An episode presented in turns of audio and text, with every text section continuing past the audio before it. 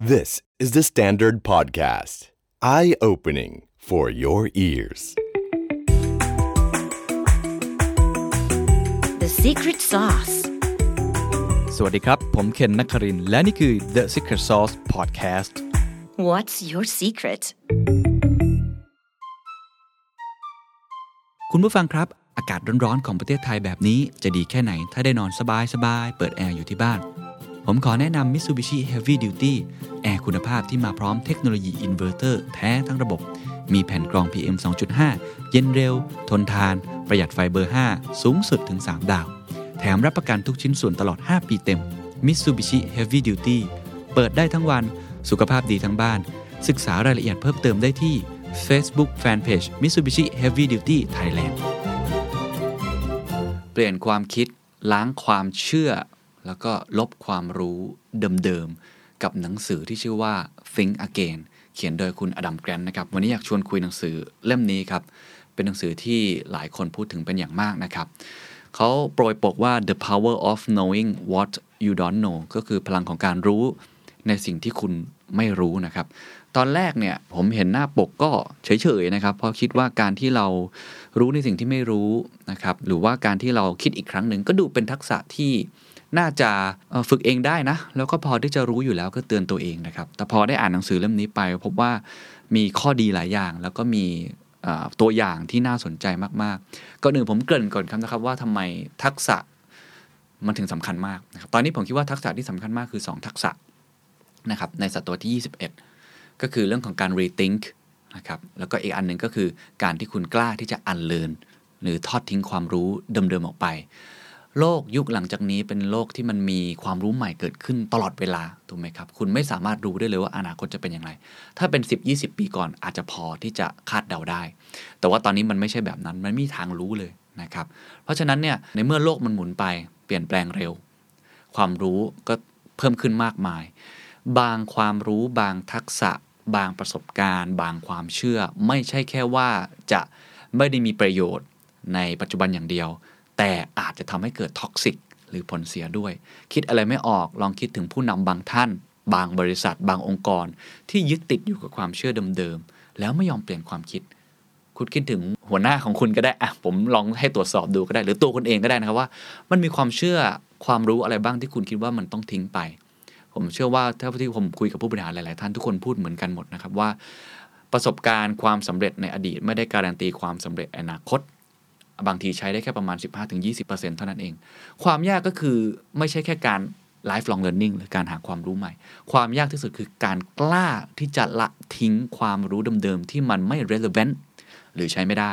และกล้าที่จะ rethink หรือคิดใหม่อีกครั้ง และหนังสือเล่มนี้แหละครับ เป็นตัวบอกนะครับว่าจะทำอย่างไร ข้อดีที่สุดของหนังสือเล่มนี้เองก็คือคุณอดัมแกรนต์เนี่ยเป็นอาจารย์เนาะสอนเกี่ยวกับเรื่องนี้โดยตรง แล้วก็ เขียนหนังสือสนุกเข้าใจง่าย มีตัวอย่างมีภาพแล้วก็มีอินโฟกราฟิกที่ผมต้องบอกว่าเขาช่างคิดจริง ๆ หลาย ๆ อย่าง แต่ที่ผมชอบที่สุดก็คือเขามี practical way ช่วงท้ายเล่มให้ด้วย เขามีบอกเลยวิธีการประมาณ 3-4 อย่าง ซึ่งผมว่าน่าสนใจมาก อันที่หนึ่งก็คือ ถ้าคุณจะท้าทายความเชื่อความคิดตัวเองตัวคุณเองเนี่ยคุณต้องทำยังไงบ้าง ซึ่งปกติเนี่ยมันอาจจะรู้อยู่แล้วว่าควรทำอะไร แต่ไม่รู้ว่าทำอย่างไร เขาบอกหมาเลยนะครับเดี๋ยวผมจะมาเล่าให้ฟังต่อ อันที่สองซึ่งผมว่าสำคัญที่สุดจริงๆ ผมจะเอาเอาเนี้ยมาตั้งเป็นชื่อเรื่องเลยด้วยซ้ำแต่ลองเล่าอันตรงนี้ให้ฟังก่อน คือ interpersonal thinking คุณจะเปลี่ยนความคิดคนอื่นได้อย่างไร คุณดีเบตกับคนอื่น คุณทะเลาะกับคนอื่น คุณสามารถที่จะเถียงกับคนที่คิดต่างจากคุณสุดขั้วได้ยังไง เชียร์ฟุตบอลคนละทีม การเมืองคนละขั้วเชื่อไม่เหมือนกันต่างความเชื่อต่างศาสนาต่างศีลธรรม เขาไม่ได้บอกว่าจะทำยังไงให้คุณชนะ แต่ทำยังไงให้ สามารถที่จะอยู่ด้วยกันได้ หรือว่าสามารถที่จะโน้มน้าวให้เข้าใจหรือมีแอมพัตตีซึ่งกันและกัน เรื่องนี้สำคัญไม่ใช่แค่ในเรื่องของเชิง การคุยบนโต๊ะในแง่ของธุรกิจอย่างเดียว แต่ว่าจะอยู่ร่วมกันในสังคมไทยใช้คำว่าสังคมไทยนะฮะที่มีความคิดเห็นที่แตกต่างอย่างไรเขาก็มีเป็นเหมือนกึ่งกึ่ง framework ด้วยนะครับก็น่าสนใจลองเอาไปคิดต่อได้ อันที่3ก็พูดถึง collective thinking นะครับคือเรื่องของวิธีคิดรวมหมู่เลย ตั้งแต่ในโรงเรียน นะครับตั้งแต่ในองค์กรของคุณ หรือว่าตั้งแต่ในหน่วยงานของคุณที่ไม่ใช่เชิงธุรกิจเองก็ตามในสังคมของคุณ คุณจะทำยังไงให้มันเกิดวัฒนธรรม แห่งการ rethink นะอันนี้จะทำยังไงให้มันเกิด แล้วก็อันสุดท้ายครับเขาชวนคุยเรื่องเหมือนกับเป็น life เลยชีวิต คุณจะ rethink ชีวิตคุณยังไงนะครับจะต่างจากอันแรกอันแรกเนี่ยเขาชวนคุยในแง่ของวิธีคิดของคุณความเชื่อของคุณเลย ในปัจจุบัน แต่อันเนี้ยเขาจะคุยเรื่องอนาคตเลยนะว่า life plan ของคุณอะชีวิตของคุณ คุณจะ rethink มันได้ไหม นะครับซึ่งทั้ง 4 อย่างเนี้ยเดี๋ยวผมจะค่อยๆเล่าให้ฟังมีทฤษฎีมีวิธีคิดต่างๆ ที่สนุกมากๆ น่าสนใจมากๆ ก่อนอื่นปูพื้นก่อนนิดนึงครับในหนังสือเล่มนี้บอกครับว่าเหตุผลหลักๆ ที่ทำให้คนเนี่ยยึดติดกับความคิดหรือความเชื่อตัวเองเดิมๆเนี่ยคุณอดัมแกรนเนี่ยเขาบอกว่ามันแบ่งออกมาได้ 3 ประเภทนะครับเป็น triple P ก็คือ preacher prosecutor แล้วก็ politician นะครับ ถ้าใครดู YouTube จะมีภาพเป็นสามวงกลมประกอบกันให้ดู ถามว่า 3 ประเภทนี้คือมันคือประเภทที่ทำให้เราเนี่ยไม่กล้าที่จะอันเลิร์นหรือ rethink preacher คืออะไรครับ ก็คือคิดแบบนักเทศนะครับ นักเทศคือเขาก็ต้องเชื่อในความคิดของเขาเองถูกไหมครับแล้วก็คิดว่าความเชื่อที่เขามีอยู่นั้นเนี่ยมันเป็นความจริง absolute ของเขาอยู่คนเดียว แล้วก็ไม่สามารถที่จะปฏิเสธได้เป็นความจริงสูงสุด ที่สำคัญที่สุดก็คือเขาพยายามจะปกป้องความเชื่อตัวเองอย่างแรงกล้า แล้วก็ทำยังไงต่อฮะนักเทศก็ต้องเผยแพร่ความรู้ของเขาออกไป เผยแพร่สิ่งที่เขาเชื่อออกไปนะอันนี้คุณอาจจะเริ่มเป็นแล้วนะ ถ้าคุณเป็น preacher แล้วนะครับอันดับต่อไปเป็น prosecutor นะครับอายการนะครับอายการนี้ตรงไปตรงมาครับ ไม่ใช่แค่โน้มน้าวอย่างเดียวนะครับ แต่ว่าต่อสู้ทางความคิด ทำยังไงก็ได้ครับ ให้ตัวเองสามารถที่จะหาข้อโต้แย้ง เพื่อจะล้มล้างจะเอาชนะความคิดของผู้อื่นได้นะครับด้วยการโจมตีจุดอ่อนของเขา หรือว่าพยายามที่จะหาจุดแข็งของตัวเองมามาพูดมาดีเบตกันนะครับอันนี้ก็จะเริ่มเกิดขึ้นแล้ว ซึ่งเราจะเห็นเยอะในแง่ของการเถียงกันในเชิงการเมือง ศาสนานะครับหรือความเชื่อบนโต๊ะในการประชุมอะไรแบบนั้นนะครับอันที่3ครับคือ politician ก็คือคิดแบบนักการเมือง เขาบอกว่าการทำแคมเปญนิ่งการทำเรื่องของการหาเสียงการล็อบบี้อะไรอย่างเงี้ย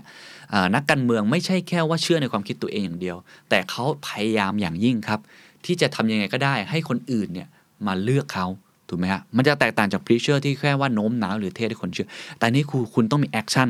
ทำทุกวิถีทางทำให้คนเชื่อมาอยู่ฝ่ายเดียวกัน นะครับทำยังไงก็ได้ให้มันเกิดลักษณะแบบนั้น โดยที่ตัวเองเนี่ยไม่เคยตรวจสอบความเชื่อตัวเองเลยด้วยซ้ำนะครับ อันนี้คือ 3 อย่างหลักๆนะซึ่งเป็นวิธีคิดที่เขาบอกว่าอันตรายอย่างยิ่งถ้าเกิดมี 3 ความคิดแบบนี้ก็คือเป็น triple P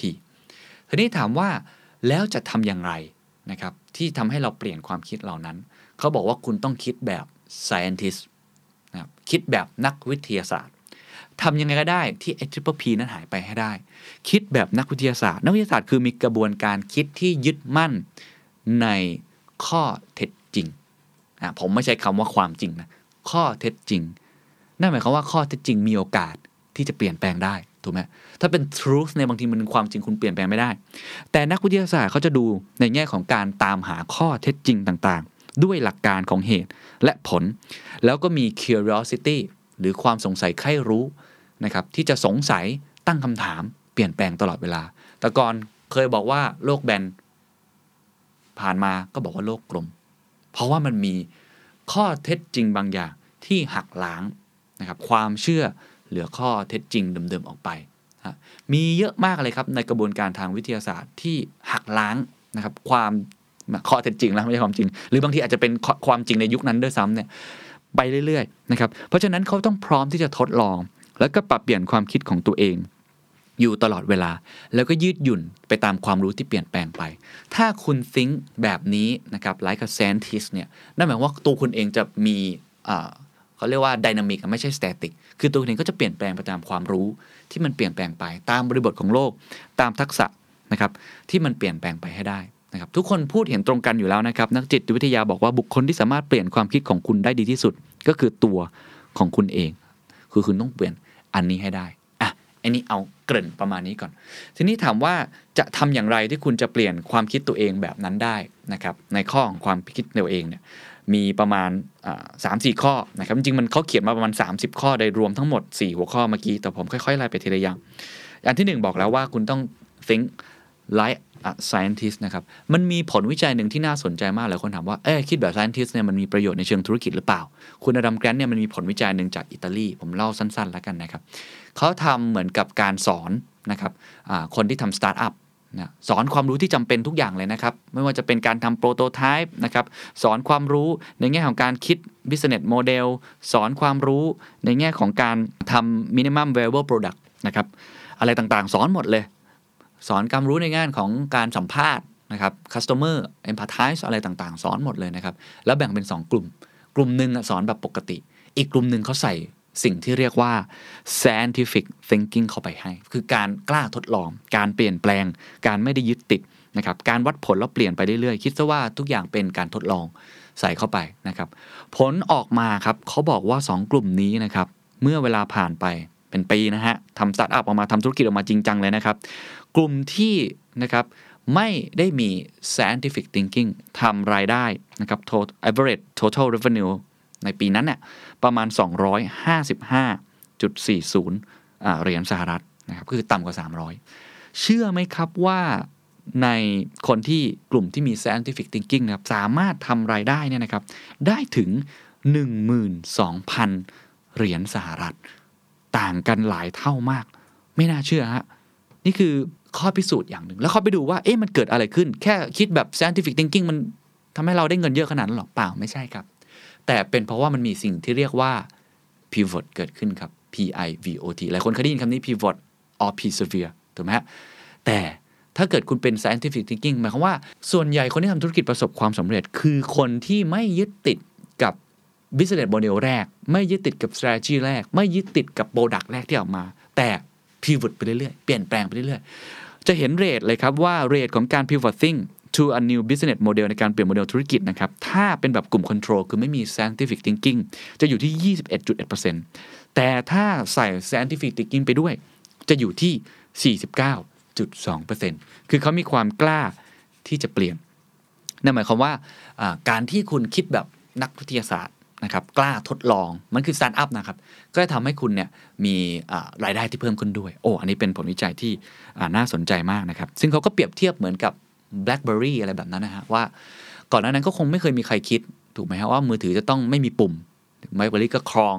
ส่วนแบ่งทางการตลาดอยู่มหาศาลคนก็ใช้กันเยอะแยะ เพราะเขาไม่ได้กล้า rethink ซึ่งการฉะนั้นการ rethink ไม่ใช่แค่ rethink ความคิดตัวคุณเอง แต่การรีทิงหรือคิดแบบนักวิทยาศาสตร์ สามารถต้องรีทิงวิชั่น strategy business model หรืออะไรก็ตามทีนะครับ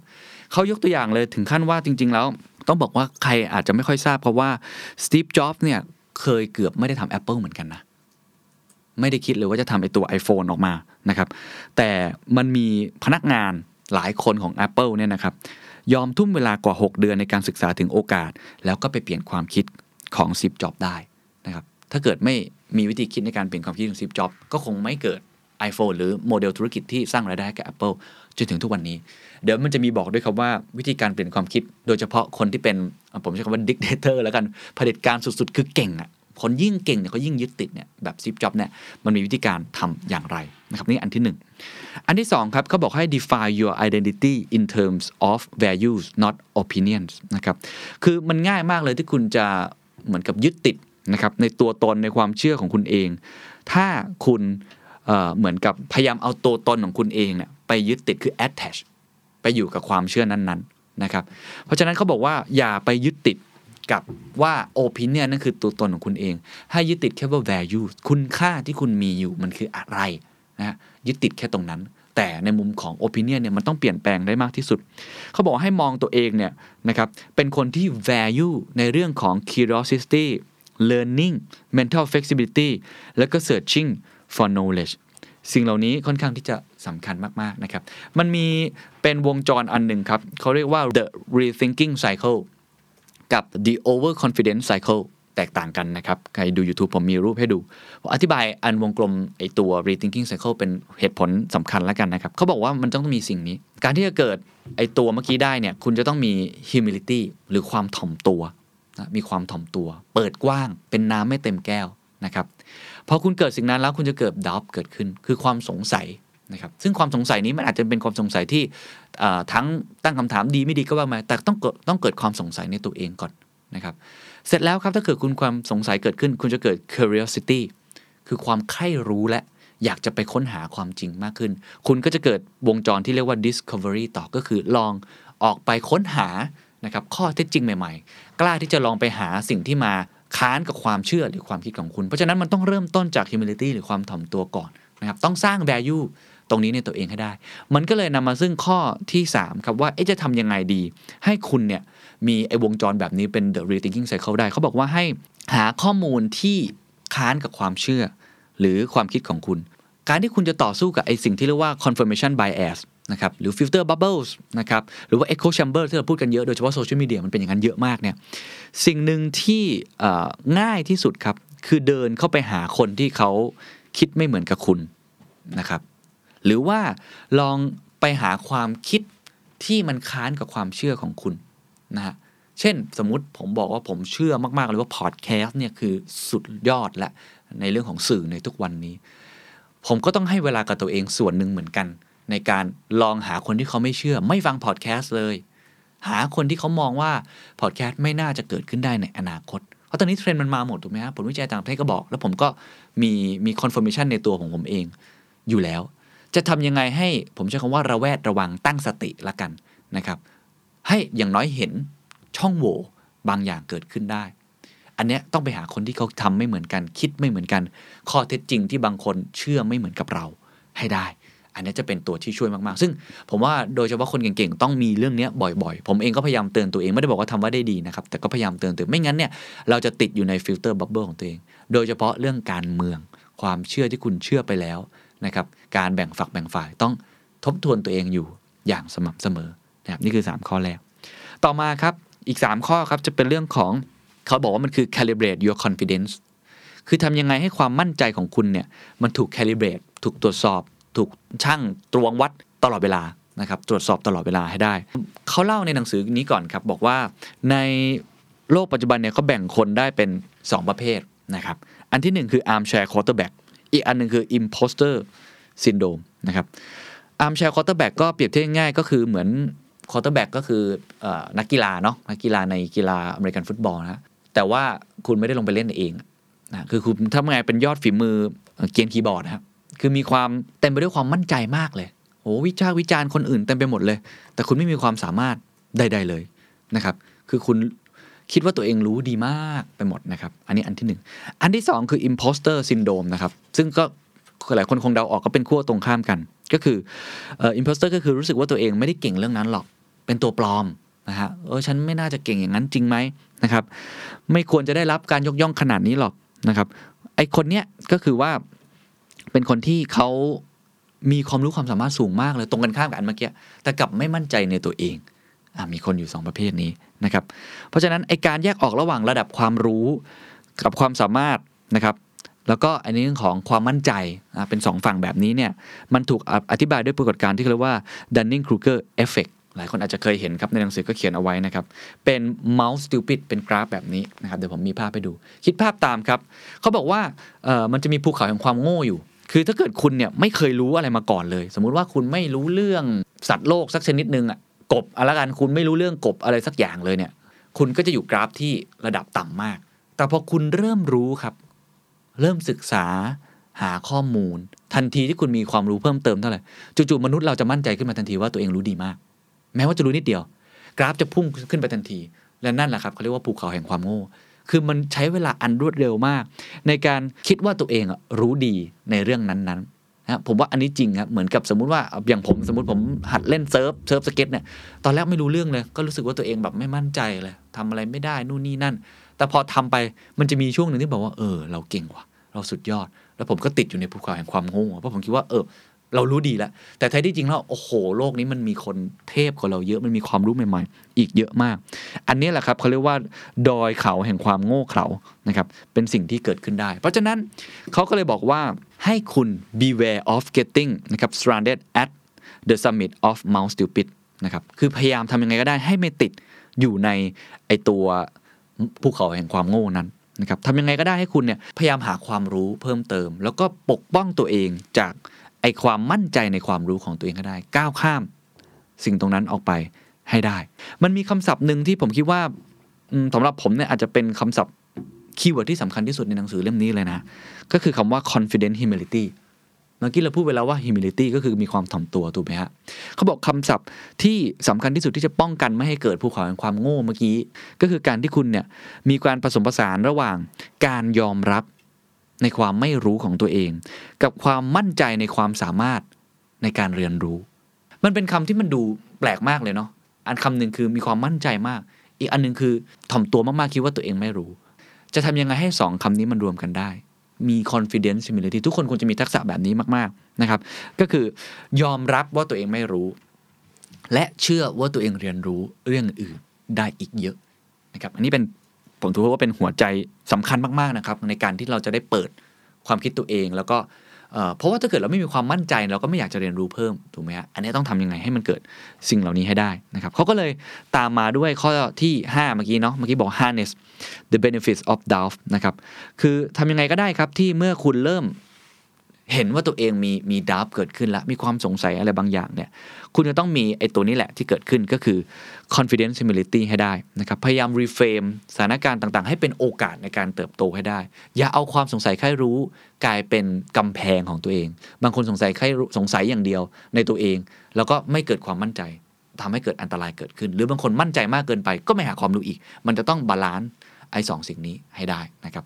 ข้อต่อมาครับข้อที่ 6เขาบอกให้ embrace the joy of being wrong อันนี้ก็ต้องไปตรงมาผมอาจจะไม่อธิบายเยอะนะครับ คือ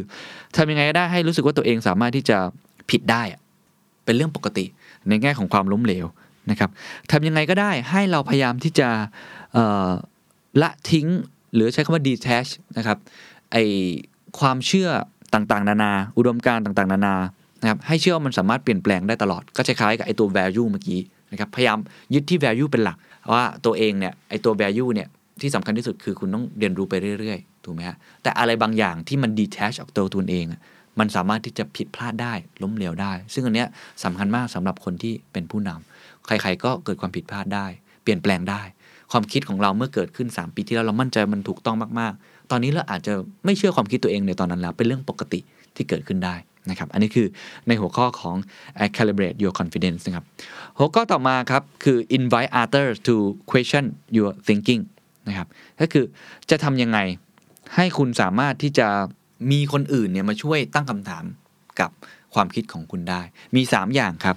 คืออันที่หนึ่งก็คือ ให้คุณพยายามเรียนรู้สิ่งใหม่ ๆ ในคนทุกคนเนี่ยที่คุณได้เจอได้เรียนรู้ นะครับก็เวลาคุณเจอคนใหม่ ๆ เวลาคุณเจอคนที่อาจจะไม่คุ้นเคย ต่างฐานะ ต่างศาสนา ต่างความเชื่อ พยายามสร้าง conversation นะครับให้เกิดว่าเอ๊ะมันมีความคิดอะไรที่มันแตกต่างจากเราบ้างนะครับข้อต่อมาก็ครับอันนี้ก็สำคัญนะคือ ปกติแล้วพวกเราเนี่ยมักจะชอบ network ที่เป็น support network ถูกไหมฮะเราจะชอบอยู่ในสังคม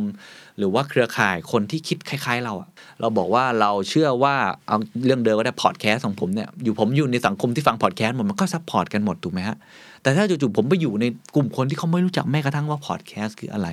คนที่ challenge เป็น challenge network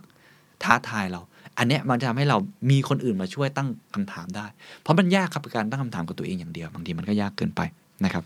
แล้วก็ข้อที่ 9 ครับ don't shy away from constructive conflict นะครับอย่าไปรังเกียจนะครับที่จะเจอกับความขัดแย้งหรือคนที่ไม่เห็นด้วย เวลาเจอแบบนี้นะครับพยายามที่จะหาคนที่อย่างน้อยเป็น constructive หน่อย ที่จะมี conflict ในเรื่องนี้ด้วยนะครับโดยเฉพาะคนที่เขาเป็นอาจจะคนที่มีความคิดหน่อยที่แตกต่างจากเรา แต่ว่าเขาคุยกันด้วยเหตุด้วยผลนะครับ9ข้อแรกจะเป็นเรื่องของอตัวเองนะ จะเป็นเรื่องของวิธีคิดว่าจะทำยังไงให้เป็น individual rethinking นะครับ อันนี้คืออันที่หนึ่งก็ผมว่าเป็นอะไรที่ดีมาก แต่อันที่สองครับ ผมว่าอันเนี้ยสนุกแล้วก็ต้องบอกว่าค่อนข้างที่จะทำได้ยาก แล้วผมเชื่อว่าจะเป็นอีก part หนึ่งที่เป็น part ที่สำคัญมากๆนะครับว่าจะทำยังไงที่เราจะโน้มน้าว นะครับหรือว่าอยู่ร่วมกับคนที่คิดแตกต่างจากเรา ผมว่าหัวข้อหลักๆนี้ที่ทุกคนน่าจะพูดกันเยอะมากเลยก็คือการที่คุณจะต้องอยู่กับผู้นำเนาะหรือผู้บริหารที่คิดไม่เหมือนคุณแล้วคุณจะเปลี่ยนแปลงความคิดเห็นยังไงนะครับหรือว่าคุณคุยกับเพื่อนของคุณเนี่ยจะทำยังไงให้บุคคลที่คิดเห็นแตกต่างจากเรานะครับอย่างน้อยๆเนี่ยเราสามารถพูดคุยกันได้ อันแรกครับเขาบอกว่าให้ practice the art of persuasive listening ก็คือสำคัญที่สุดที่จะทำให้เกิด trust นะครับสำคัญที่สุดเนี่ยที่จะทำให้คุณสามารถ พูดคุยกันได้ คือการที่คุณรับฟังนะถ้าคุณไม่รับฟังเขาเนี่ยไม่มีทางเลยที่เขาจะคุยกับคุณ จริง ๆ แล้วในการเขาเรียกว่าคนที่ทำ peace process ผมเคยคุยกับคนที่ทำ peace process พวกเนลสันเบเดล่าเป็นการศึกษา เวลาความขัดแย้งที่เกิดขึ้นน่ะอย่างแรกที่ต้องทำก็คือฟังครับ เพราะว่าจะทำให้เกิดสนามที่ทำให้คุณเกิดความไว้เนื้อเชื่อใจกันได้ เป็น playing field สนามเด็กเล่นของการที่คุณจะพูดอะไรก็ได้ คิดอะไรก็ได้ ไม่มีใครผิดใครถูกฉะนั้นคุณต้องเป็นคนที่ฟัง ที่ค่อนข้างเปิดใจนะครับ empathy นะครับอันที่สองครับเขาบอกว่าให้คุณแยกตัวตน แทนที่จะเถียงกันด้วย relationship conflict นะครับแต่ให้โต้เถียงเกี่ยวกับ task conflict คือเอาตัว task เป็นหลักนะครับเมื่อไหร่ก็ตามที่เป็น relationship นี่มันโกรธใช่ไหมครับ คุณมาว่าตัวตนของเราอะความเชื่อของเราครอบครัวของเรา โอ้โห เรื่องนี้รับรองคุยกันยังไงก็ไม่จบนะฮะทำยังไงก็ได้ให้มันเป็นเรื่องของ task conflict ให้ได้ นะครับแล้วก็ต่อมาครับเขาบอกว่า question how rather than why คือให้ถามว่าไอตัว how มากกว่า why เพราะอะไรครับ มันก็คล้ายๆไอตัว task เมื่อกี้ครับคือว่า ถ้าคุณถามว่า why เนี่ยทำไมคุณจึงเชื่อในศาสนานี้สมมติบางทีมันเป็นเรื่องความเชื่อมันตอบไม่ได้นะมันตอบยากเหลือเกินทำไมคุณถึงเชื่อพักการเมืองพักนี้นะทำไมคุณถึงเชื่อสถาบันสถาบันนี้ มันยากถูกไหมฮะแล้วมันจะมีการบวกตัวตนของตัวเองเข้าไป แต่ถ้าคุณถาม how นะครับคุณคิดอย่างไร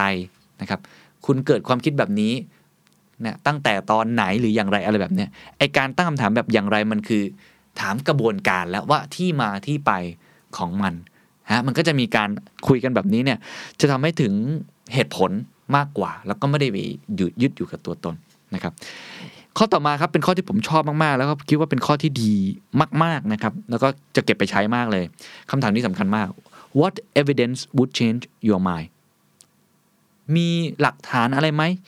ที่ทำให้คุณเปลี่ยนแปลงความคิดของตัวคุณเอง ซึ่งอันนี้ถามตัวคุณเองก็ได้นะแล้วถามเขาด้วย เพราะถ้าเกิดคุณมานั่งเถียงกันว่าทำไมคุณคิดอย่างนั้นนู่นนี่นั่นมันยากเกินไปแต่ถ้าคุณถามเขาแบบเนี้ยว่า โอเค เราเคารพเราฟังคุณ เรา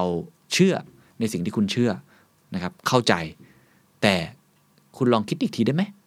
ว่ามีหลักฐานอะไรไหม ที่จะทำให้คุณเปลี่ยนความคิดที่คุณคิดอยู่ในตอนนี้ โอ้โห เป็นคำถามที่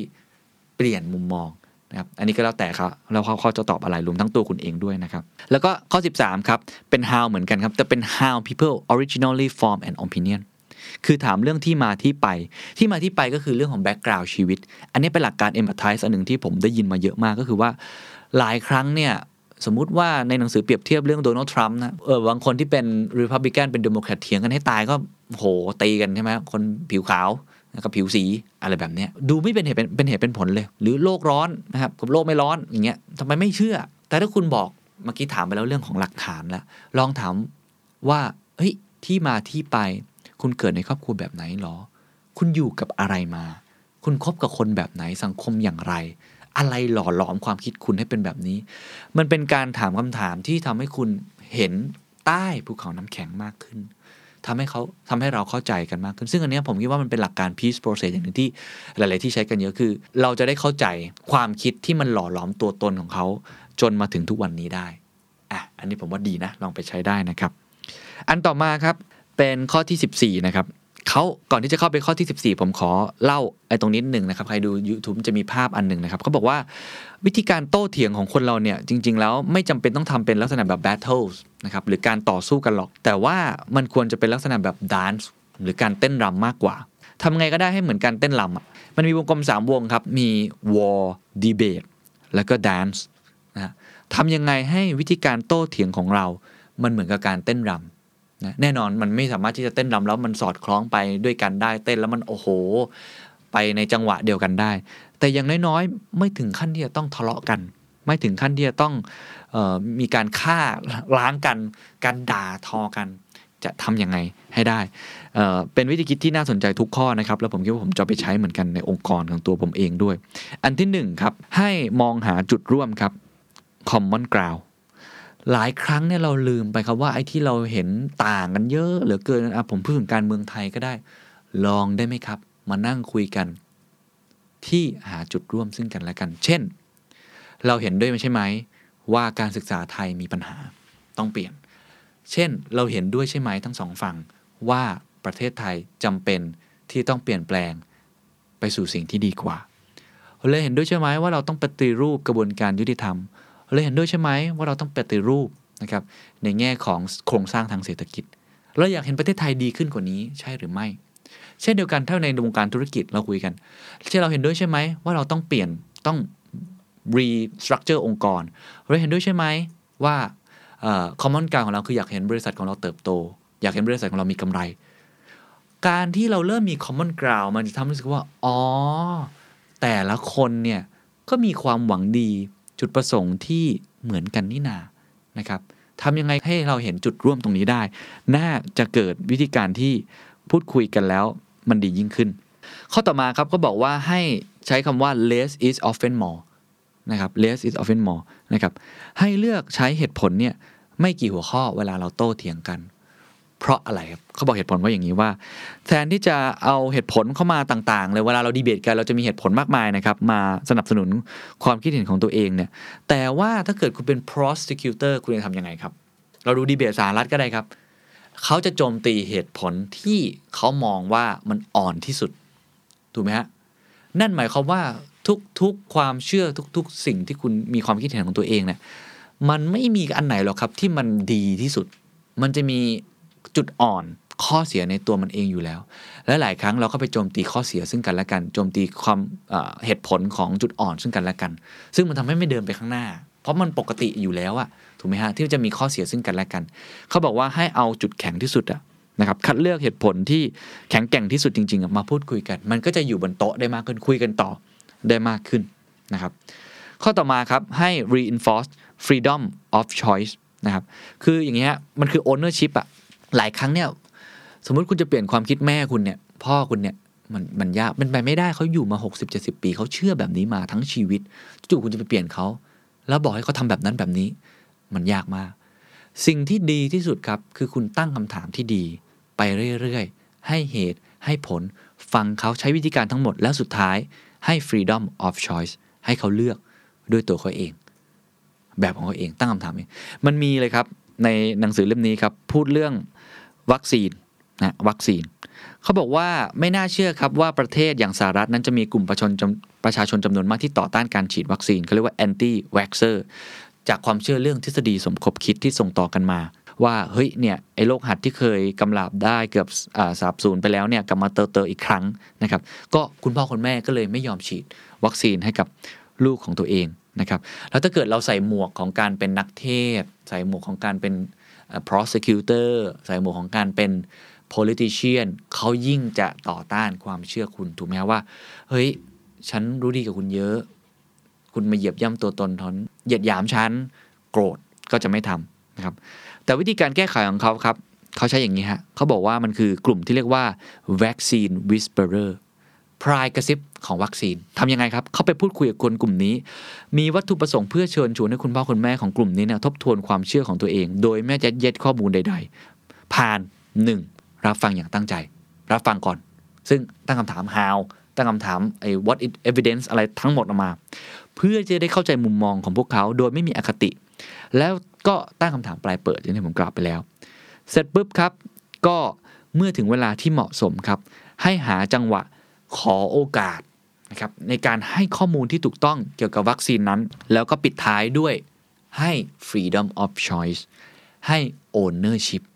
ในการตัดสินใจของเขาเองนะครับก็แล้วแต่เขาจะตัดสินใจด้วยมุมมองของตัวเขาเอง แน่นอนเราทำแบบนี้สักสิบคนสักร้อยคนอาจจะไม่ตัดสินใจเหมือนกันทั้งหมด บางคนอาจจะยังยึดติดอยู่ ไม่เป็นไรครับ เขาบอกว่าให้มันมีฮีโร่ นะครับอย่างน้อยเป็นฮีโร่ตัวเล็ก ๆ คนที่เพิ่งเริ่มต้นทำเขาจะรู้สึกว่า อ๋อ สิ่งที่ฉันตัดสินใจเนี่ย ฉันไม่ได้ถูกใครกระชากแล้วเปลี่ยนความเชื่อของฉัน คุณพ่อคุณแม่คุณก็จะบอกว่า โอเค ฉันเลือกด้วยตัวฉันเอง สุดท้ายฉันเป็นคนกำหนดโชคชะตาของฉันเอง แล้วถ้าเกิดเอฟเฟกอันนี้ครับ มันจะเริ่มเกิด domino effect เกิดขึ้นกับคนที่ไม่ไม่ได้เคยเชื่อเรื่องนี้ เขาก็จะไปโน้มน้าวกันต่อเอง ด้วยตัวคนเอง เพราะสุดท้ายแล้ว messenger สำคัญกว่า message ถูกไหมฮะ คนที่เขาเชื่อกลุ่มเดียวกันเนี่ยเขาจะเริ่มเปลี่ยนแปลงความคิดตัวเอง คือพูดง่ายว่าเบิกเนตรฮะ เปิดโลกเขา อันเนี้ยผมว่ามันเป็น case study ที่ที่ดีมากๆ แล้วก็น่าทำเรื่องนี้มากๆนะครับ แล้วก็ข้อที่ 17 ก็บอกว่า have a conversation about the conversation นะครับ คือถ้าเกิดเราถกเถียงกันจนแบบโอ้มันจะทะเลาะจะตายกันอยู่แล้วเนี่ยให้ปรับเปลี่ยนนะครับวิธีคิดมุมมองในการสนทนาซึ่งกันและกัน หลายครั้งเนี่ยบางทีคุณอาจจะบอก ความคิดเห็นของคุณเอง ว่าคุณไม่พอใจเรื่องอะไร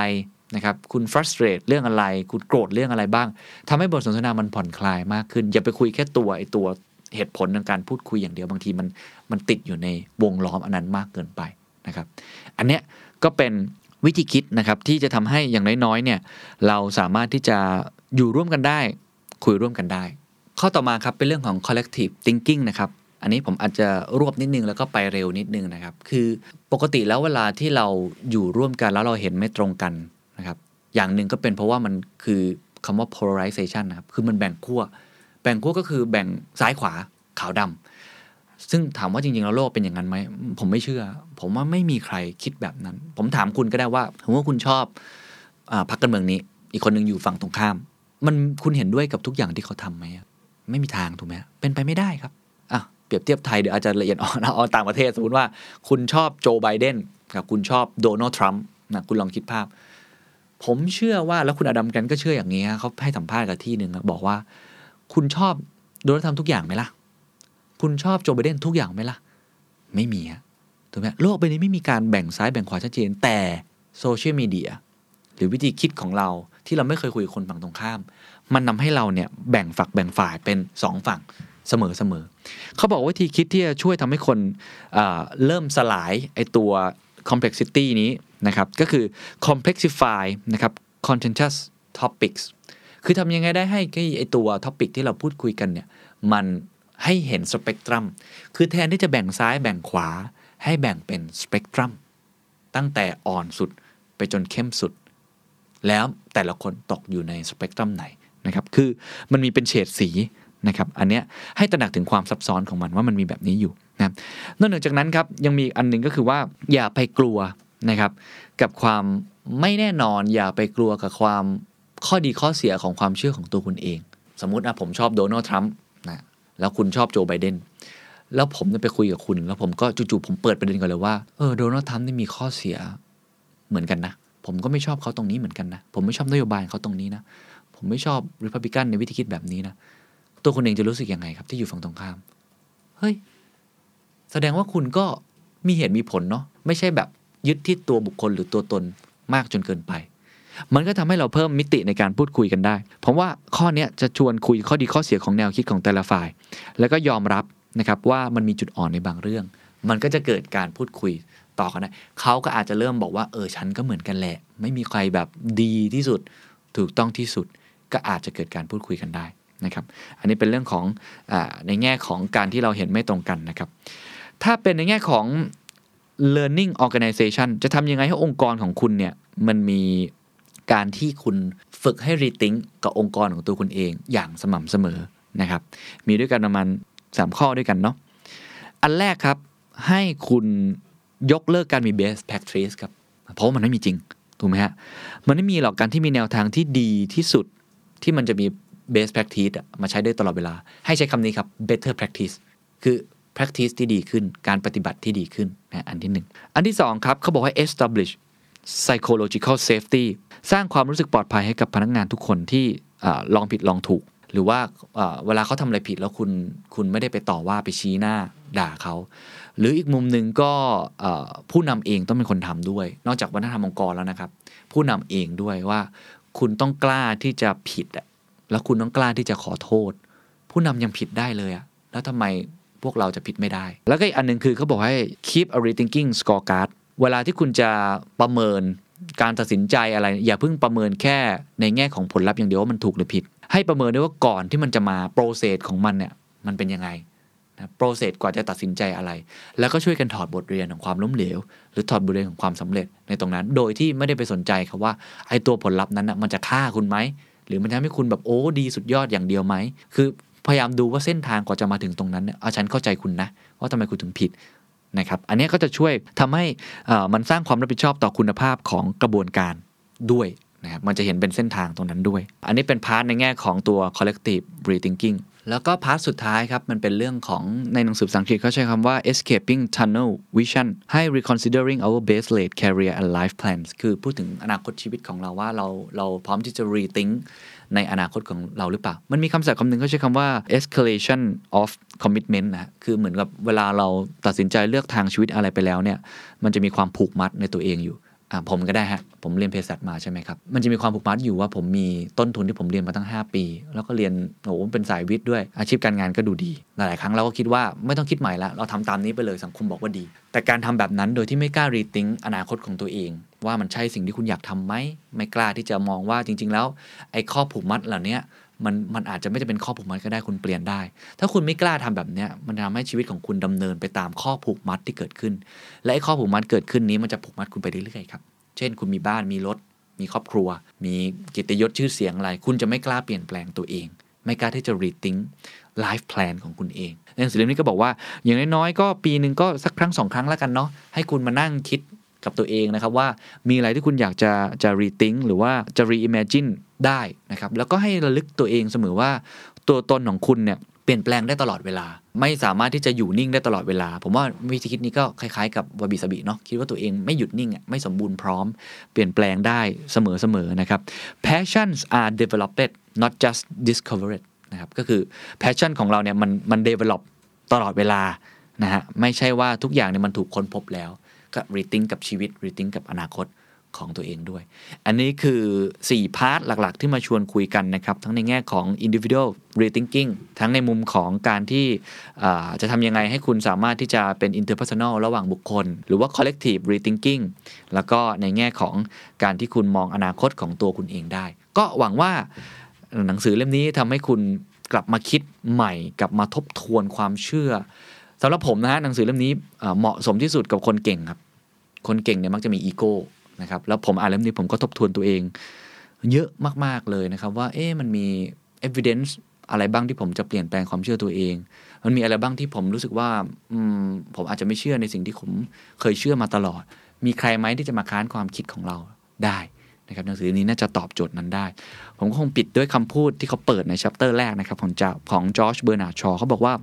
progress is impossible without change and those who cannot change their minds cannot change anything นะคือการพัฒนาของเราเนี่ยเป็นไปไม่ได้เลยที่จะไม่เกิดการเปลี่ยนแปลง ถ้าไม่เกิดการเปลี่ยนแปลงคุณก็จะไม่พัฒนานะครับ แล้วก็คนที่เรียกได้ว่าไม่สามารถที่จะเปลี่ยนแปลงความคิดตัวเองได้ ไม่สามารถที่จะ rethink unlearn ได้ คุณจะไม่สามารถเปลี่ยนแปลงอะไรได้อีกเลย ผมพูดมาทั้งหมดทั้งพอดแคสต์นี้ มีสิ่งไหนที่คุณเห็นด้วยไม่เห็นด้วยบ้าง และจะมี evidence อะไรครับ ที่ทำให้คุณเปลี่ยนแปลงความคิดของตัวคุณเอง สวัสดีครับ And that's the secret sauce. ถ้าคุณชื่นชอบ The Secret Sauce episode นี้นะครับก็ฝากแชร์ให้กับเพื่อนๆ คุณต่อด้วยนะครับ และคุณยังสามารถติดตาม The Secret Sauce ได้ใน Spotify, SoundCloud, Apple Podcast, Podbean, YouTube และ Podcast Player ที่คุณใช้อยู่นะครับ และอย่าลืมติดตาม Facebook Fanpage The Secret Sauce เข้ามาติชมเข้ามาพูดคุยกับผมได้เลยนะครับ